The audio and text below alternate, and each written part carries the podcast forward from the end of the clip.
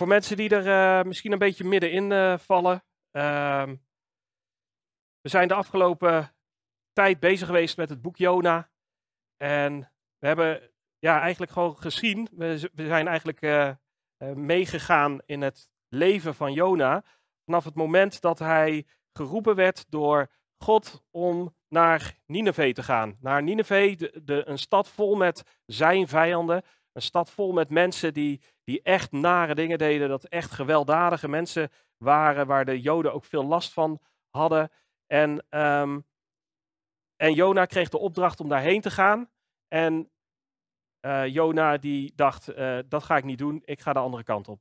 En ik ga op een plek zijn waar ik zoveel mogelijk, uh, zo ver mogelijk weg ben van God, zodat ik niet van, van de plek waar God mij kan gebruiken, zodat God mij zeker niet kan gebruiken. Dus hij ging op weg de andere kant op, naar Tarsus. Um, en um, we hebben ook gezien dat, dat God Jona niet met rust liet. En dat Jona verder, uh, dat, dat God achter Jona aanging. En dat er een uh, grote storm kwam op, het, uh, op, op de zee. En dat, nou, uiteindelijk hadden de mannen aan, het, aan boord ook wel door van, ja, dit gaat, dit gaat echt niet goed. En er moet iets gebeuren, want anders vergaan we. Ik kwam laatst een leuk plaatje tegen van, een, van iemand die die, die eigenlijk een commentaar maakte op de huidige situatie waarin we nu zijn met de coronacrisis. Er stond zoiets op als van, wil degene die naar Nineveh moet gaan, nu eindelijk even gaan, alsjeblieft. ik vond dat eigenlijk wel een leuke, nou goed, wij lijken nu een beetje zo in die, in, in, in, die storm te zitten. Maar um, nou, bij, jo bij Jona was het duidelijk dat het om Jona ging en ze wierpen Jona overboord. En God die zorgde voor een vis die Jona opslokte. Um, en Jona die was uh, drie dagen en drie nachten in het binnenste van de vis. En toen hebben we vorige week hebben we het, het, het, eigenlijk bijna gewoon het lied van Jona gezien. Dat het, het gebed, het psalm bijna, die, die Jona uitspreekt naar God toe. Waarin hij zich uh, bekeert. En waarin we zien van uh, op het laatst, maar ik met dankzegging zal ik u offers brengen. Wat ik beloofd heb, zal ik nakomen. Dat hij eigenlijk lijkt te zien van, ja, wat ik, wat ik heb gedaan is zo dom. Ik, ik ben weggegaan van God en ik ben eigenlijk alles kwijtgeraakt. En ik zit hier nou op een plek uh, waar ik niet moet zijn. En, en, en in laatste wanhoop spreekt hij je toch uit naar God. God, help me. God, red me. En ehm, nou, dan wordt hij in die vis opgenomen, daar kijkt hij op terug en dan, dan spreekt hij dit uit. Wat ik beloofd heb, zal ik nakomen. Het hel is van de Here. En daar waren we uh, geëindigd. Dat, dat um, um, we hoorden van, ja, dat, dat, dat Jona zei, ja, de redding die is van uh, God. En dan gaan we verder vandaag in, uh, in, in vers 10 van hoofdstuk 2. dan zagen we gebeuren toen sprak de Heere tot de vis en hij spuwde Jona uit op het droge. Ja, en dan staat er ineens hoofdstuk 3. Het woord van de Heere kwam voor de tweede keer tot Jona. Sta op, ga naar de grote stad Nineveh en predik tegen haar de prediking die ik tot u spreek. Er lijkt hier een, de opdracht verschilt iets van de, van de eerste keer. De eerste keer zei hij gewoon predik tegen haar. Maar nu zegt hij, jij moet spreken wat ik tegen je zeg. En uh, er zit ook een verschil met de eerste keer dat uh, Jona geroepen werd, want uh, toen stond Jona op en die ging de andere kant op. En hier staat nu, toen stond Jona op in vers 3 en ging naar Nineveh, overeenkomstig het woord van de Here. En wat ik hier bijzonder vind is, we hebben het hier over de tweede kans van Jona. God had prima Jona kunnen afschrijven en, en gewoon een, iemand anders kunnen sturen naar Nineveh. Maar God had een, God had een plan. En um, toen ik, toen ik dit, dit gedeelte las, toen, moest ik denken aan, aan uh, Psalm 51, vanaf vers 14 en 15, waarin uh, David terugkijkt op zijn grote fout, op, op hoe hij met Batseba gezondigd had. En, en dat hij tot inkeer kwam en dat hij op een gegeven moment ging, dit gebed ging bidden. Geef mij de vreugde over uw hel terug. Ondersteun mij met de geest van vrijmoedigheid. Dan zal ik overtreders uw wegen leren en zondaars zullen zich tot u bekeren. Dat, dat, lijkt de, de, hetzelfde effect te zijn geweest als bij Jona. Jona We hadden gezien, Jona bad niet meer. Jona ging niet meer naar God toe. Jona sprak nauwelijks meer over God.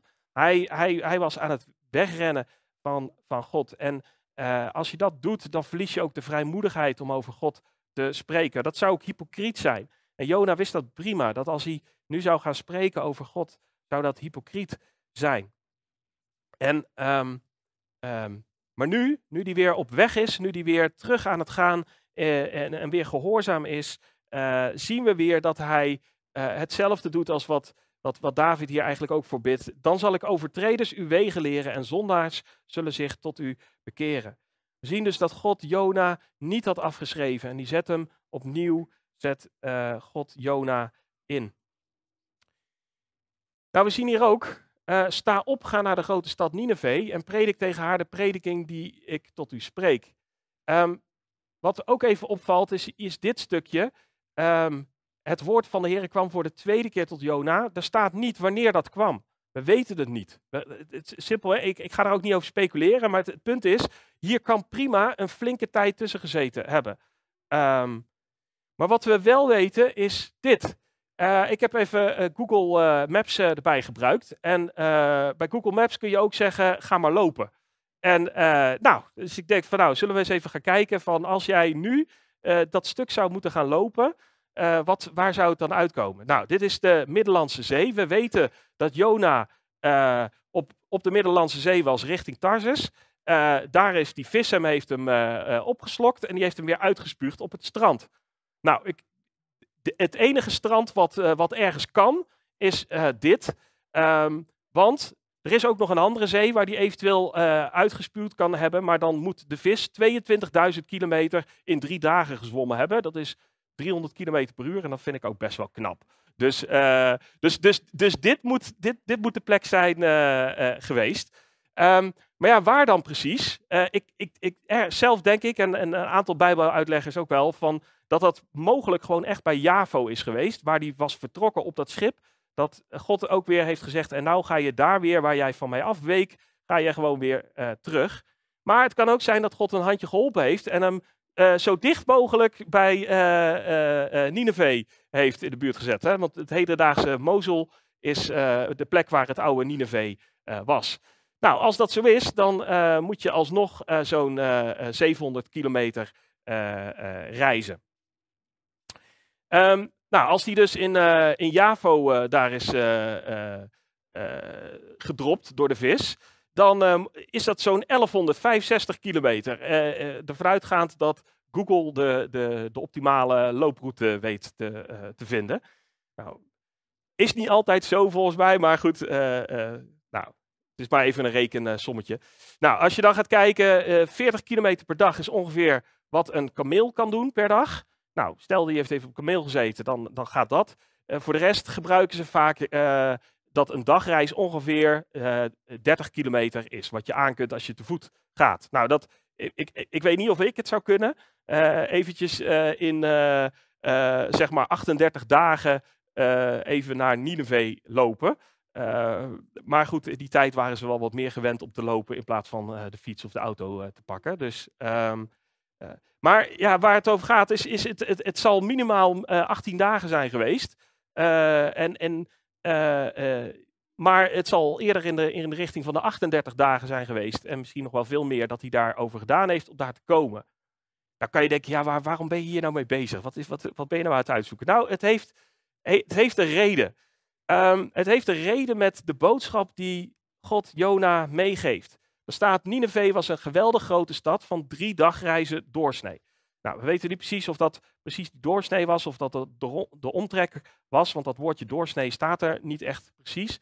Maar uh, het was in ieder geval een hele grote stad. Ik heb die muren ook laten zien in een van de eerdere preken en dat waren echt serieuze muren. Uh, het is helemaal niet raar om te beseffen dat die stad echt serieus groot was. Nou, dan zien we hier in vers 4, en Jona begon de stad in te gaan, één dag reis. Dus de stad was zodanig groot ook, van dat hij echt flink uh, de stad in moest, uh, om waarschijnlijk uh, ergens echt in het hartje centrum te komen. En dan staat er, hij predikte en zei, nog 40 dagen en Nineveh wordt ondersteboven gekeerd. Nou, als we even beseffen dat dit dus de preek was die God tegen hem gezegd had dat hij moest spreken. Ik geloof wel dat hij nu echt gehoorzaam was. Ik denk dat hij nou niet meer durfde uh, dat God zei, ja, jij moet deze woorden spreken. En dat hij zegt, ja, weet je wat, ik maak er dit wel van. Uh, ik denk dat hij zijn lesje wel uh, geleerd had in gehoorzaamheid. Maar dan moeten we even kijken. Nog 40 dagen en Nineveh wordt ondersteboven gekeerd. Maar wacht even, in hoofdstuk 1 hadden we ook al gezien. Het kwaad was opgestegen voor het aangezicht van God. En ik ben erover gaan nadenken. Ik, ja, maar wacht even. God heeft gewoon een agenda, zeg maar. En Jona heeft volgens mij helemaal niks veranderd aan die agenda van God. Er is, er is gewoon helemaal niks gebeurd. Er is gewoon eerst geweest, stuur Jona naar Nineveh voor de eerste keer. Dan uh, moet je even de vaarroute controleren van Jona, want je weet dat hij de verkeerde kant op gaat. En uh, storm regelen, vis niet vergeten te voeren. En um, vervolgens bekeert Jona zich. Ja, ik, ik, ik, ik probeerde, hè, ik, ik weet het een beetje, eh, in die zin een beetje grappig, maar um, ik wil niet uh, afdoen aan de heiligheid van God. Maar wat, wat ik hier terug zie komen is, is God is soeverein. God heeft een plan en het afwijken van Jona, dat heeft daar helemaal niks aan afgedaan. En uh, vervolgens stuurt God namelijk Jona opnieuw. Dan komt er weer een hele reis van Jona. En vervolgens krijgt Jona die boodschap um, van God. En daar zegt hij nog 40 dagen. Dus er is, er is niks veranderd aan die planning. God had gewoon nog, hoppakee, 40 dagen en dan gebeurt er iets. Um, en volgens mij was die bekering van Nineveh stond ook al in de planning van, uh, van God. En daarna nog een functioneringsgesprek met Jona, maar daar gaan we uh, volgende week uh, bij, uh, bij stilstaan. Um, maar dit, dit vind ik heel bijzonder. Is dat, dat, dat we mogen beseffen dat. Ik, ik, weet niet of jullie dat wel eens hebben in je leven. Dat je, dat je dingen hebt gedaan in je leven waar je van je echt denkt: van ja, maar ik, volgens mij ben ik hier tegen Gods wil in gegaan. Omdat ik het in het woord zag, of, of omdat ik achteraf eigenlijk best wel wist dat God iets van me vroeg, maar dat je het dan toch niet gedaan had. Maar dan komt daar toch ook weer die rust dat God echt wel weet wat hij doet. En als hij echt wil dat wij op een bepaalde plek zijn, dan zorgt God daar ook voor dat we op die plek zijn. Dat wil niet zeggen maar dat we zomaar kunnen doen wat we willen. Nee, juist helemaal niet. En dat, dat heeft Jona absoluut moeten leren. Maar het geeft wel een rust. God, ik heb al eerder aangehaald hè, die, die, die, die uitspraak van, van, van iemand die zegt van God kan met een kromme stok recht slaan. En dat is echt zo. God die gebruikt ons gewoon ook in onze, uh, in onze fouten. Nou, dan zien we dus dat, dat Jona die stad inbegaat en hij predikt. Er zijn nog 40 dagen en Nineveh wordt ondersteboven gekeerd.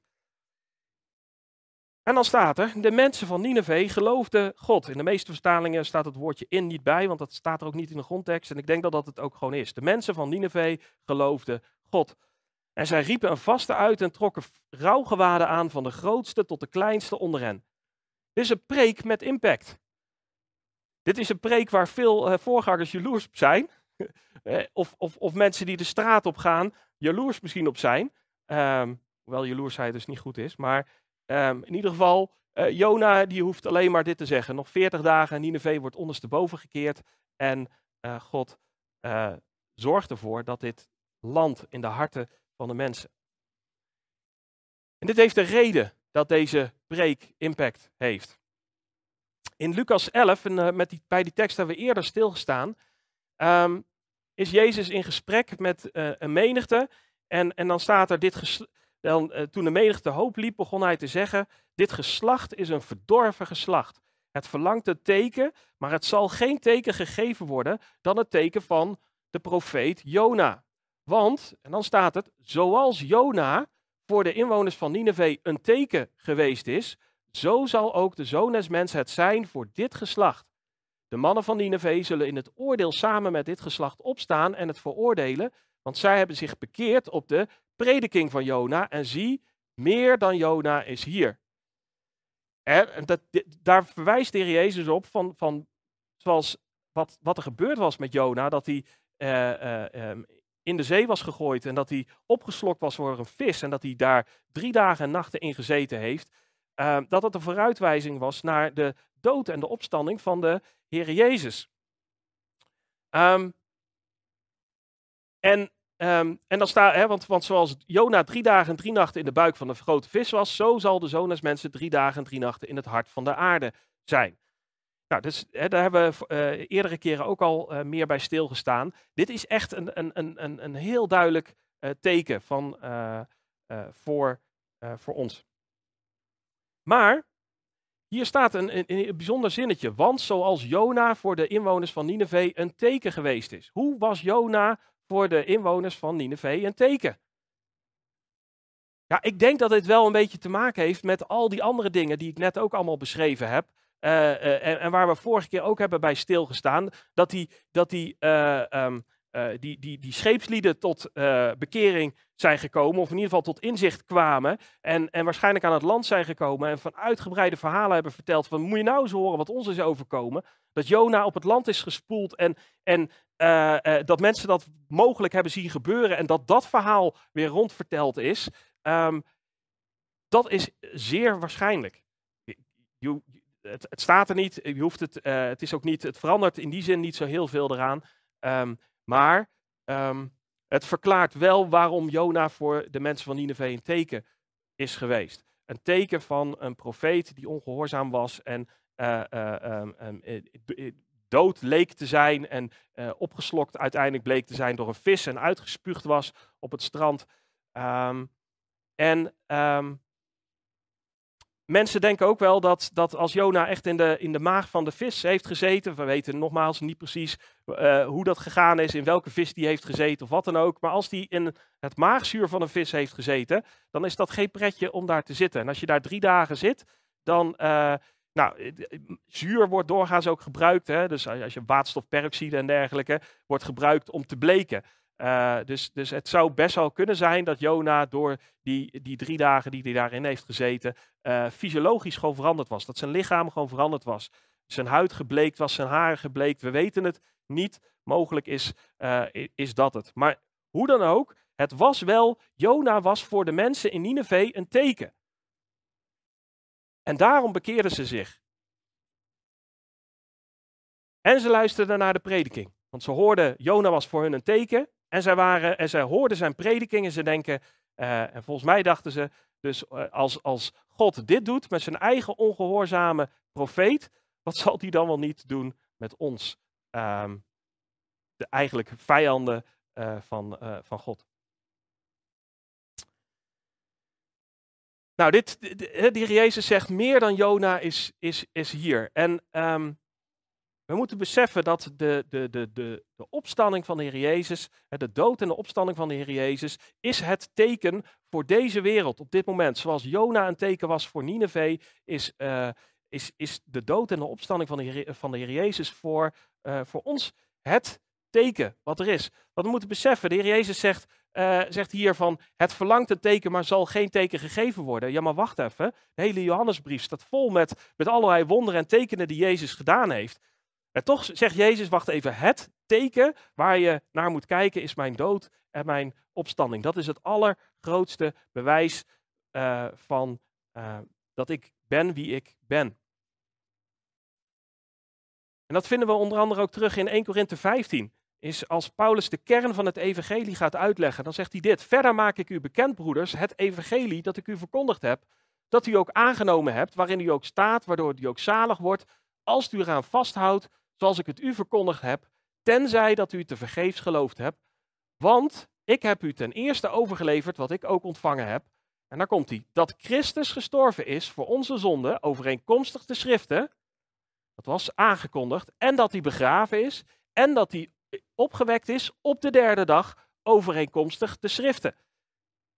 Dat weten we, want de Heer Jezus had het gezegd. Uh, uh, dat het, uh, het zou gebeuren zoals het ook bij Jona gebeurd was. Um, en dat hij verschenen is aan Kefas, aan Petrus en daarna aan de twaalf. Daarna is hij verschenen aan meer dan 500 broeders tegelijk, van wie de meesten nu nog in leven zijn, maar sommigen ook zijn ontslapen. Daarna is hij verschenen aan Jacobus, daarna aan alle apostelen en als laatste van allen is hij ook aan mij verschenen als aan de ontijdig geborenen. Het is ontzettend belangrijk om te weten. Dit, de het feit dat de Heer Jezus gestorven is aan het kruis voor onze zonde. En dat het daar niet opgehouden is. Dat hij begraven is en dat hij um, uh, na drie dagen is opgestaan uit de dood. Dat is het teken voor ons, voor deze wereld. Ehm, en Jezus, toen hij uh, op een gegeven moment uh, was opgestaan, en, en, hij was een, eh, verschenen op een gegeven moment aan de discipelen, maar daar was Thomas niet bij. En toen kwam hij nog een keertje. En Thomas die durfde het gewoon niet, die wilde het gewoon eigenlijk niet geloven dat, dat, dat Jezus verschenen was, dat Jezus opgestaan was. Die discipelen die hadden dit eigenlijk gewoon nog niet begrepen. Totdat Jezus het hun kwam uitleggen, totdat hij liet zien van ja, maar ik ben er echt en ik ben opgestaan uit de dood. En, en, en, en dit is echt. En toen kwam hij dus speciaal nog voor Thomas, uh, lijkt hij terug te zijn gekomen, nog een keer en liet hij zien Kom hier met uw vinger en bekijk mijn handen. En kom hier met uw hand en steek die in mijn zij. En wees niet ongelovig, maar gelovig. En, dan, en Thomas antwoordde en zei tegen hem: Mijn Heere, mijn God. Dat, dit, dit is de conclusie die we moeten trekken op het moment dat wij beseffen dat Jezus uh, dood is geweest en opgestaan uh, uit de dood. Um, Jezus is Heer, Jezus is God. En Jezus zei tegen hem: omdat u mij gezien hebt, Thomas, hebt u geloof. Zalig zijn zij die niet gezien zullen hebben en toch zullen geloven. Wij hebben Jezus niet met eigen ogen gezien, zij wel. We hebben Jezus, eh, zijn opstandingslichaam, hebben zij gezien. Maar wij hebben hun getuigenis. En, en, en, en wij mogen het doen met, met, met wat, wat zij hebben gezien en wat zij hebben laten opschrijven en wat uh, Paulus heeft opgeschreven. En dat is een historisch gedocumenteerd feit. Er is zoveel, het is zo belangrijk wat er, wat er in de Bijbel staat. Het is, het is uitermate uh, duidelijk uh, opgeschreven. Door betrouwbare getuigen, door ooggetuigen, door mensen die het gezien hebben, door, door mensen die het ook weer van dichtbij hebben meegemaakt. En wat dat zou moeten doen, is dat het moet leiden tot geloof in Hem en in Zijn woord. En ik, waarschijnlijk hebben mensen wel eens ooit gehoord van Lee Strobel. Lee Streubel, ik weet niet precies hoe je zijn naam uitspreekt. Uh, een, een, een, een, journalist die, die, uh, waarvan zijn vrouw tot geloof kwam. En, en die zelf niet wilde geloven. Die dacht echt van, ja, dit, dit, dit kan toch niet waar zijn, dit sprookje. De, hoe, hoe is dit? Dit, dit is ongelooflijk, dit, dit kan toch niet? En die is gaan onderzoeken. Die is gewoon gaan, gaan bekijken als, als journalist, ja, hoe kan ik dat nou achterhalen? En die is, de, die, is de, die is de archieven ingegaan. Die is gaan kijken van wat is er dan eigenlijk allemaal aan bewijs. En aan het einde van die hele zoektocht is die tot geloof gekomen. En hetzelfde is uh, deze man, uh, Frank Morrison, is ook een journalist die op zoek is gegaan van, van, van kan ik nou eigenlijk alles wat er wat daar beschreven staat, is dit nu betrouwbaar? wat moet ik hier nou eigenlijk mee? Moet ik dit nu geloven? En ook zijn einde van zijn zoektocht was ook dat hij tot geloof kwam. En, en, en dus als er mensen zijn die, die nog twijfelen, zou ik zeggen, ga in ieder geval hun zoektocht bekijken. En ga eens tot, de, tot dezelfde conclusie komen als wat zij uh, komen. Namelijk dat Jezus werkelijk gestorven is, die werkelijk begraven is en werkelijk opgestaan is. En, en, en dat is voor ons het teken. Um, en dan is de vraag, wat doen wij daar vervolgens dan mee? Luisteren we dan ook naar de prediking van Jezus? Zoals Nineveh naar de prediking van uh, Jona luisterde. We zagen in, uh, in vers 5 van hoofdstuk 3 zagen we komen, de mensen van Nineveh geloofden God. Ze riepen een vaste uit en trokken rouwgewaden aan, van de grootste tot de kleinste onder hen. Dus, iedereen deed dat, hè? Dus, dus zelfs, de, zelfs de kinderen. Maar iedereen was onder de indruk van dit, dit, dit verhaal en, en, en, en die zeiden van nou, er moet iets gebeuren.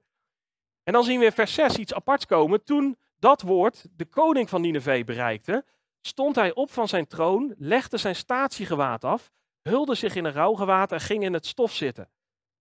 En in Nineveh werd op bevel van de koning en zijn rijksgroten omgeroepen: mens en dier, runder en schapen mogen niets eten, niet grazen en geen water drinken. Mensen en dier moeten in rouwgewaden gehuld zijn en met kracht tot God roepen. Zij moeten zich bekeren, ieder van zijn slechte weg en van het geweld dat aan zijn handen kleeft. Nou, en we weten hoeveel geweld daar was. Dat was vreselijk. Wie weet zal God zich omkeren, berouw hebben en zijn brandende toorn laten varen, zodat wij niet omkomen.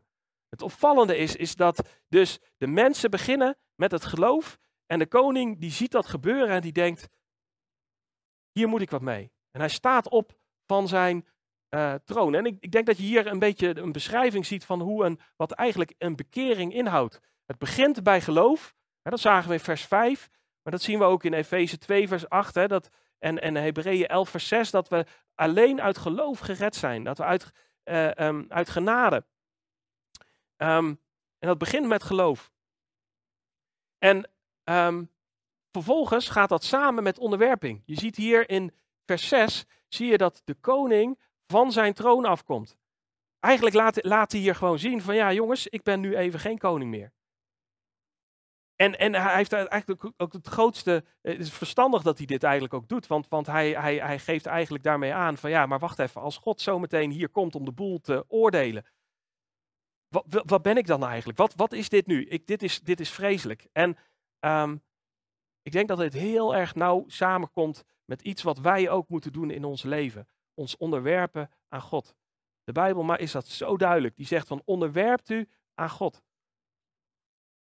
Dat is wat wij moeten doen. Wij moeten van de troon, dat wordt wel eens genoemd, de troon van ons leven moeten we afstappen. We moeten zeggen van maar niet meer wat ik wil in mijn leven, maar wat u wil in mijn leven. Dat moet gebeuren. Nou, vervolgens is er hier ook oprecht berouw. Um, dat zie je hier terugkomen in het vasten. De mensen zelf begonnen al met vasten. En vervolgens roept de koning ook nog eens op om te gaan vasten. Waarom hij hier nou precies ook de dieren erbij haalt, weet ik niet.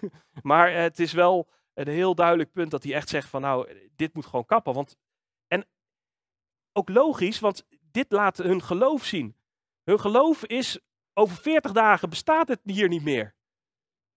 Dan heeft het toch ook geen zin meer om je, om je koeien nog te voeren of om nog door te leven. Als jij beseft, als je echt gelooft, over 40 dagen is het hier afgelopen. En dat laten ze eigenlijk zien. Ze laten door deze houding ook zien van wij zijn serieus. En dan roept hij ook nog op tot bekering, tot daadwerkelijk ook de daden te laten zien. Stop, stop iedereen met zijn slechte weg en van het geweld dat aan zijn handen leeft. En dat is wat een bekering inhoudt. Is dat je begint met het geloven van God. En dat je, dat je zegt van ja, maar ik wil, u, ik wil me onderwerpen aan wat u zegt. Niet wat ik zeg, maar wat u zegt.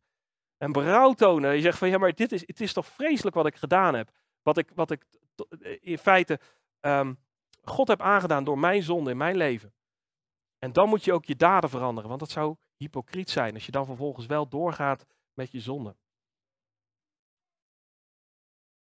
En dan zien we in vers 10 komen. Wat een geweldig vers. Toen zag God wat zij deden, dat zij zich bekeerden van hun slechte weg. Dus hij zag hun daden. Hij zag wat er gebeurde. Hij zag wat er gebeurde in hun hart, maar hij zag ook wat er gebeurde, de uitwerking ervan. Hij zag dat zij zich bekeerden van hun slechte weg. En God kreeg berouw over het kwade dat hij gezegd had hun te zullen aandoen en hij deed het niet. Dit is het effect van de radicale bekering van Nineveh. God die ziet het en, en hij zegt, ik ga het, ik ga het niet doen. Dit is, dit is, dit is geweldig. Dit is, dit is veel beter. Dit, dat ze zich bekeren. En, en, en uh, ik, ik, geloof dat, dat hij dit ook op het oog had. Hij had de verwoesting van Nineveh op dat moment helemaal niet op het oog. Maar hij wilde dat zij zich bekeren. Maar daar hadden ze wel een, een, een stevige stok voor achter de deur voor nodig. Voordat dit tot hun doordrong. In Joel, je moet de context maar eens lezen, maar daarin zie je ook dat, dat, dat God zich, zich uitspreekt naar de mensen en zegt van, bekeer je nou tot mij met heel uw hart, namelijk met vasten, met geween, met rouwklacht, scheur uw hart en niet uw kleren, bekeer u tot de Heer uw God, want, eh, eh, dit moet je doen, want hij is genadig, barmhartig, geduldig en rijk aan goede tierenheid. En hij heeft berouw over het kwaad. Uh, wie weet zal hij zich omkeren en berouw hebben, zodat hij een zegen achter zich overlaat. Dit haalt later uh, uh, Jona ook aan in, in zijn uh, gesprek met, met, met God. Um, hij weet dat dit, dit de, de kern is van wie God is. Genadig, barmhartig, geduldig, rijk aan goede tierenheid. Maar hij weet ook, God is heilig. God gaat oordelen.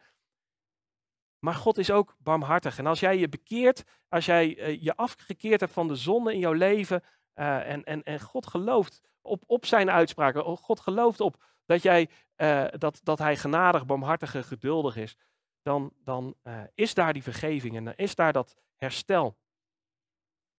En dat is ook wat we terugzien in Romeinen 10, um, waarin uh, Paulus ook zegt van dat dit is het woord van het geloof dat wij prediken. Als u met uw mond de Heer Jezus beleidt en met uw hart gelooft dat God hem uit de doden heeft opgewekt, zie je hoe belangrijk dat teken uh, van, van Jezus is. Zult u zalig worden.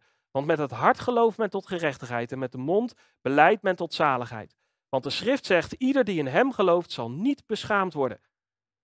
Dus als jij zegt van ja, maar ik, ik, ik weet het niet en ik, ik, ik, als de Bijbel zegt, ieder die in hem gelooft zal niet beschaamd worden. Als jij gelooft, God, u bent barmhartig, u bent genadig, u bent geduldig, u bent rijk aan goede tierenheid. U heeft uw eigen zoon laten sterven in mijn plaats.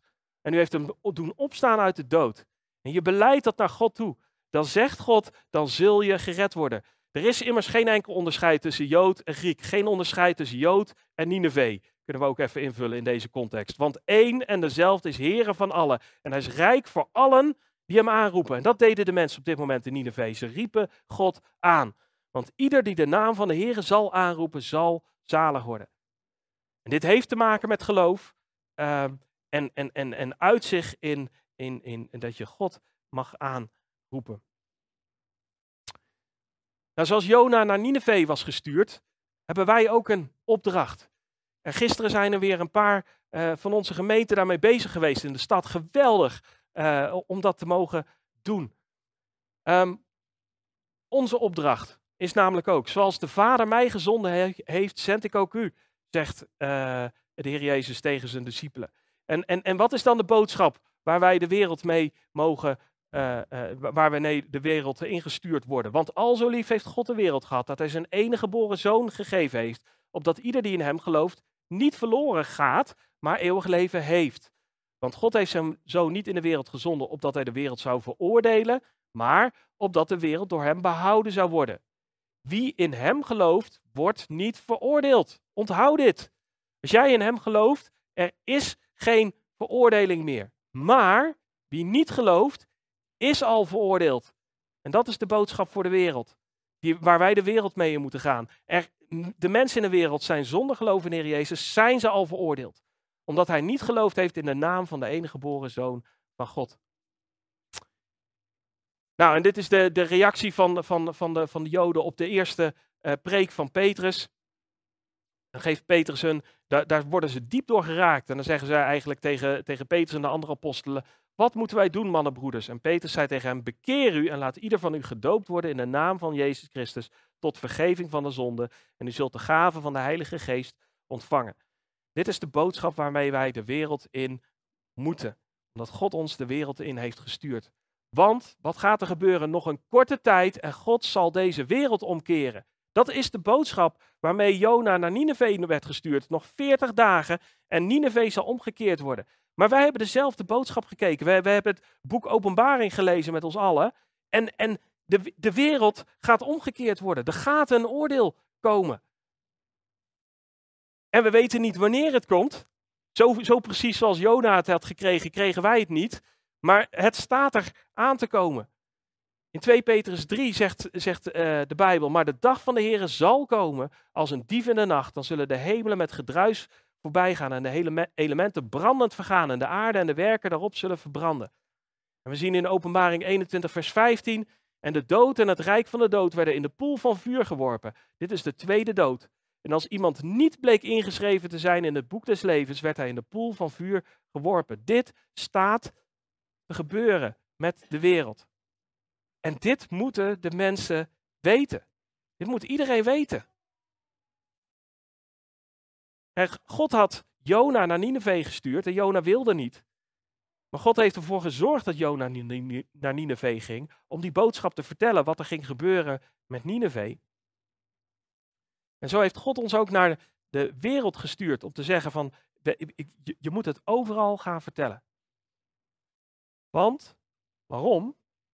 Dat zagen we ook gebeuren bij Nineveh. En dat zien we uh, ook gebeuren in uh, wat Jezus heeft gedaan aan het kruis. God is namelijk geduldig en wil mensen niet verdoemen. De mensen vragen er wel eens om in die vloek, GVD, vragen ze er wel eens om. God, verdoem mij. Maar God wil mensen helemaal niet verdoemen. God wil helemaal mensen niet uh, uh, in de hel gooien. Maar hij heeft geduld met ons en hij wil niet dat enige verloren gaan, maar dat allen tot bekering komen. Dus hij, zijn verlangen was dat Nineveh tot bekering kwam, maar zijn verlangen is ook dat de hele wereld tot bekering komt. En dan weer die belofte, de dag van de Heer, die zal komen. die gaat komen.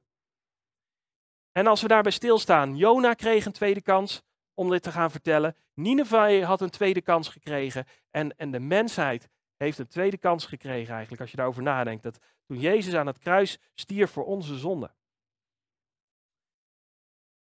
En als je er een beetje bij uh, stilstaat, um, moest ik er eigenlijk over, over, uh, over nadenken van, is Jona misschien wel de eerste straatprediker in de Bijbel? In ieder geval die actief beschreven staat als zijnde dat hij de straat op ging en het daar ging vertellen. Over, over Noach staat nog wel dat hij de prediker van gerechtigheid was, maar, maar hier uh, zien we eigenlijk voor het eerst terugkomen jo, dat, dat Jona de straat van Nineveh opging en, en, en daar de boodschap ging vertellen aan God. En dit is zo belangrijk dat wij dat doen. Dat we de mensen om ons heen vertellen over God. En voor de mensen die niet weten wie dit is, dit is Ray Comfort, een, broeder, en ook een voorbeeld voor, voor veel van ons, waar we veel van geleerd hebben van hoe kunnen wij nou ook op straat het evangelie vertellen aan mensen. En waar het eigenlijk op neerkomt zijn, zijn twee dingen.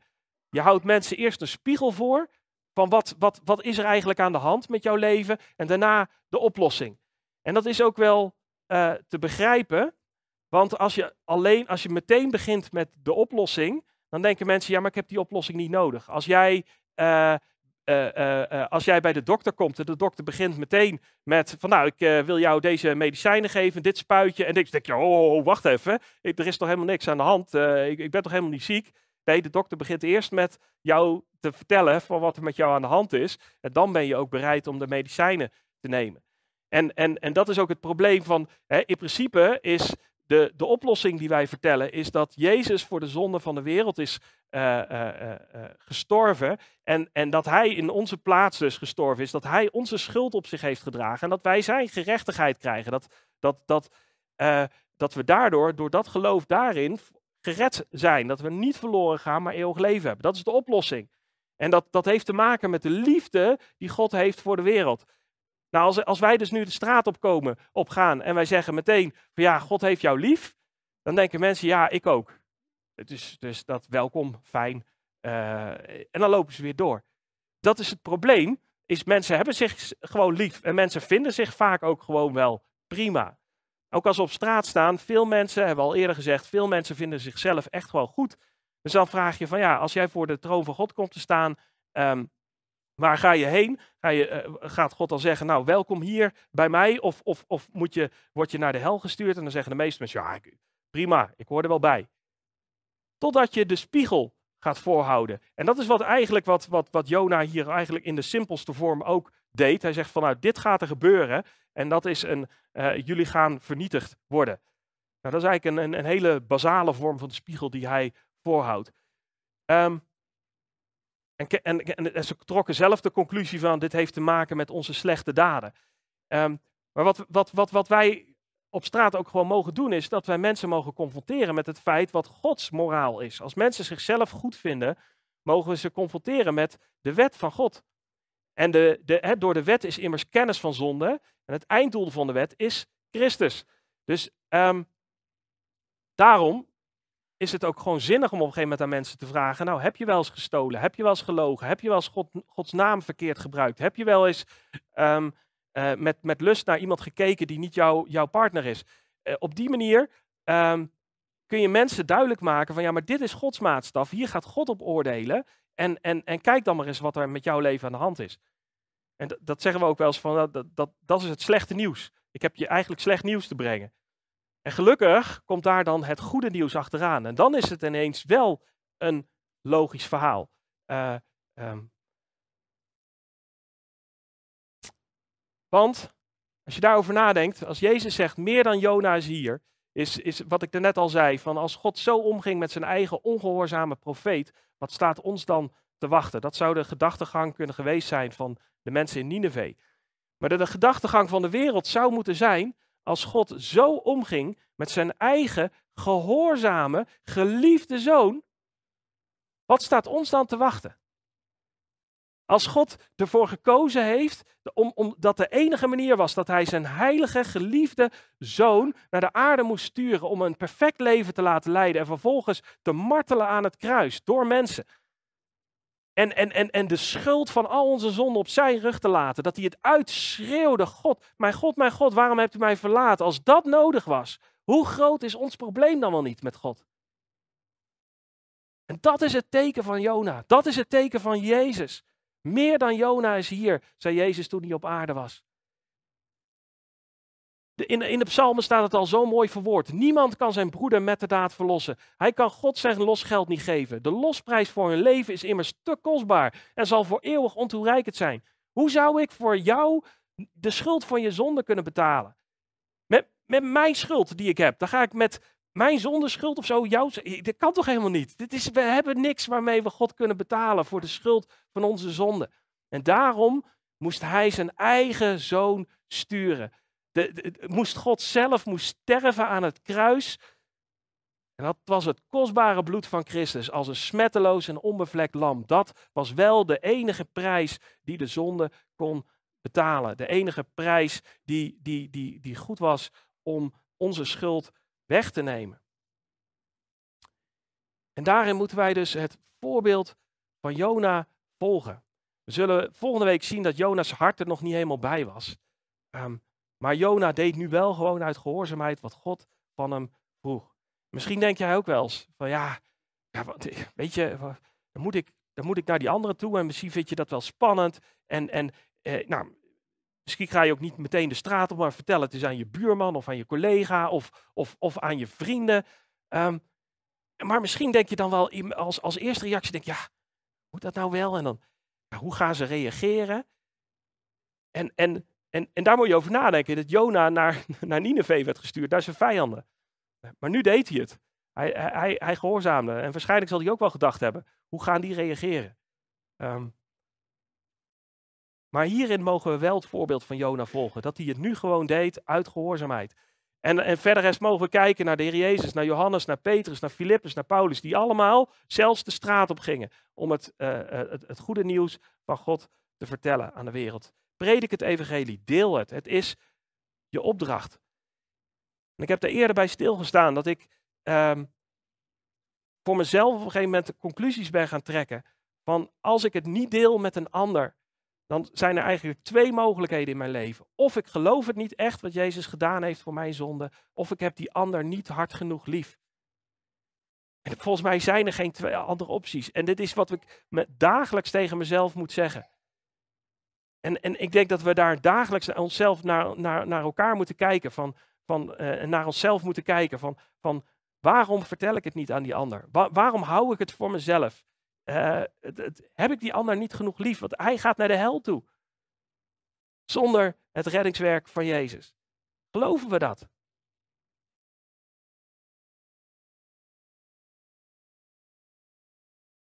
En dan het geweldige nieuws. Dus dat als wij dat wel geloven, dat Jezus aan, de zonde, aan, aan het kruis is gestorven voor, voor, voor ieder die in hem wil geloven. Wat een nieuws hebben wij dan, wat een geweldig nieuws. En als mensen het afwijzen, dan kunnen we om ze huilen, maar dan mogen we door. Maar als mensen het, het aannemen, dan, dan mogen we ons verblijden, want dan is er weer iemand die erbij zal zijn in de hemel bij ons. Dat is geweldig nieuws. We zullen volgende week gaan zien dat dat bij Jona niet in orde was. Dat, dat Jona absoluut helemaal niet, er niet blij mee was dat, dat, dat, hij, dat hij nu uh, uh, in de hemel een paar Ninevieten zou tegenkomen. Daar was hij niet blij mee. Um, maar laten wij er alsjeblieft uh, dit serieus nemen. En laten wij het verlangen hebben om, om, om de wereld om ons heen te bereiken met het, zowel het slechte nieuws als het goede nieuws. namelijk dat Jezus gestorven is voor de zonde van alle mensen. En Ieder die in hem gelooft niet verloren gaat, maar eeuwig leven heeft. Want al zo lief had God de wereld. In Ezekiel 18, vers 23 zegt God dit. Zou ik werkelijk behagen scheppen in de dood van de goddeloze? Spreekt de Heere, Heere. Is het niet wanneer hij zich bekeert van zijn wegen dat hij zal leven? Dat is het verlangen van God voor de hele wereld. Dat ze zich bekeren van hun slechte weg en dat ze, dat ze God gaan volgen en, en God gaan gehoorzamen. Uh, uit geloof en dan ehm, is, het, is er blijdschap, is er, is, er blijdschap in de hemel voor een zondaar die zich eh, bekeert. Amen. Zullen we bidden?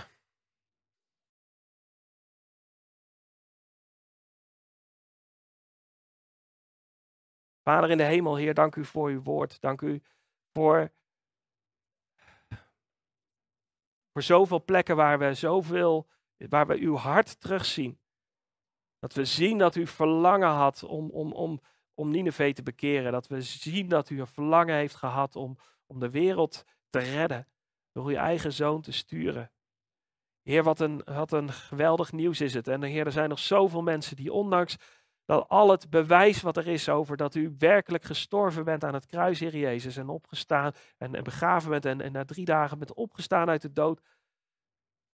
Ondanks alles wat er is, dat ze u toch afwijzen en dat is vreselijk. Heer, maar, maar u heeft mensen op het oog die nog gered mogen worden, die nog gered willen worden, Heer, die, die, die, u, nog op, die u nog bij u wilt, uh, naar u toe wilt trekken. En Heer, wilt u ons daarvoor gebruiken? Wilt u uh, de YouTube-video's gebruiken om, om mensen te bereiken? Wilt u uh, ons gebruiken op, op straat? Wilt u de, de, de evangelisatie van gisteren, van uh, wat er gebeurd is, wilt u dat daar doorwerken in de harten van mensen? Heer, en, en, en wilt u in onze harten werken, dat wij met liefde naar de mensen om ons heen mogen kijken en, en, en elke gelegenheid zullen aangrijpen om, om over dat geweldige nieuws te vertellen, Heer, dat u dat u gestorven bent voor onze zonde, Heer. Dat u de prijs betaald heeft, waardoor we weer het reinen mogen staan met u. En dat we u mogen kennen en u mogen volgen. En een echte blijdschap mogen kennen bij u. Heer, dank u voor die rijkdom, Heer. En dank u voor het geduld dat u heeft met ons en met de wereld. En aan de ene kant bidden we, Heer, kom spoedig. En aan de andere kant bidden we inderdaad, Heer, heb nog even geduld met deze wereld. Heer, dat er nog vele tot bekering mogen komen. In Jezus' naam. Amen.